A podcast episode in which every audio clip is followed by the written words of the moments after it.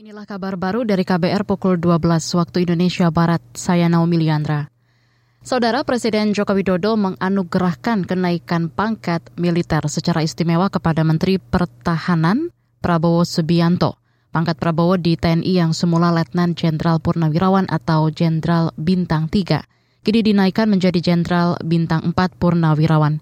Penganugerahan kenaikan pangkat itu dilakukan Jokowi saat memberikan sambutan di rapat pimpinan TNI Polri di Mabes TNI Cilangkap, Jakarta hari ini. Dalam kesempatan yang berbahagia ini, saya ingin menyampaikan penganugerahan kenaikan pangkat secara istimewa berupa Jenderal TNI Kehormatan kepada Bapak Prabowo Subianto.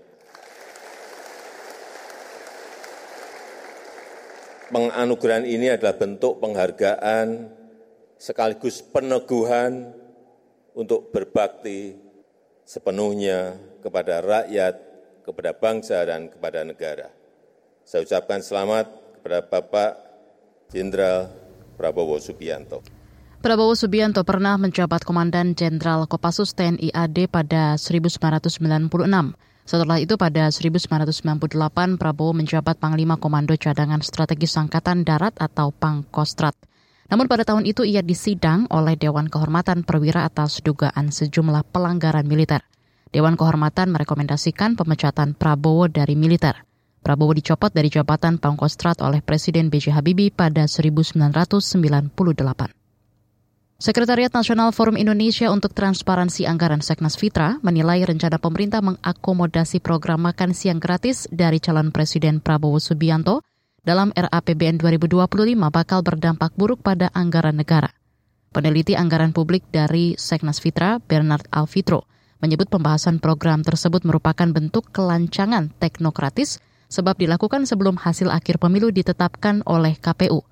Ia juga menilai pembahasan program terlalu dipaksakan.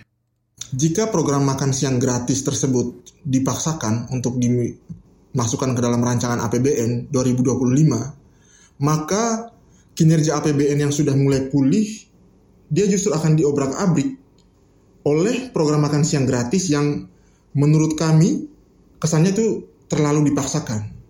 Program makan siang gratis itu akan memicu pelebaran defisit anggaran pemerintah saat ini sendiri sudah mengakui bahwa ada potensi defisit anggaran sebesar 2,8 persen. Nah, ini kan berbahaya. Peneliti anggaran publik dari Seknas Fitra Bernard Alfitro mengatakan jika program makan siang gratis Prabowo masuk RAPBN 2025, maka akan mengorbankan program lain, termasuk jika menggunakan anggaran pendidikan dan perlindungan sosial. Selain itu, pemaksaan anggaran program makan siang gratis akan berpotensi menciptakan masalah baru, seperti memperlebar defisit anggaran, merusak program-program yang sudah stabil, menciptakan tumpukan sampah makanan sisa, serta mengganggu neraca perdagangan akibat bahan baku yang diimpor.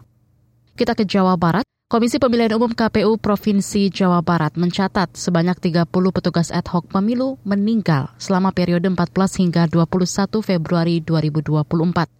Ketua KPU Jawa Barat Umi Wahyuni mengatakan petugas ad hoc yang meninggal itu bertugas sebagai panitia pemungutan suara atau PPS dan panitia pemilihan kecamatan atau PPK. Hari ini kami jaga karena kami melihat ketika di bawah rekapitulasi sebenarnya hal sekarang yang terberat itu di teman-teman PPK dibandingkan KPPS. Makanya kemarin berkoordinasi dengan Pemprov ke 27 kabupaten kota untuk standby tenaga medis gitu. Jadi setiap pagi teman-teman sebelum melakukan rekapitulasi itu udah ditensi dulu dikasih vitamin. Ketua KPU Jawa Barat Umi Wahyuni membantah adanya laporan yang menyebut dua petugas ad hoc pemilu di Kabupaten Bandung Barat mengalami gangguan kejiwaan dengan kategori stres berat. Jumlah petugas ad hoc pemilu yang meninggal versi KPU lebih besar dibandingkan keterangan Dinas Kesehatan Jawa Barat sebelumnya, mencatat angka 23 orang meninggal. Pada pemilu 2019, jumlah petugas pemilu di Jawa Barat yang meninggal mencapai 177 orang. Saudara demikian kabar baru dari KBR, saya Naomi Liandra.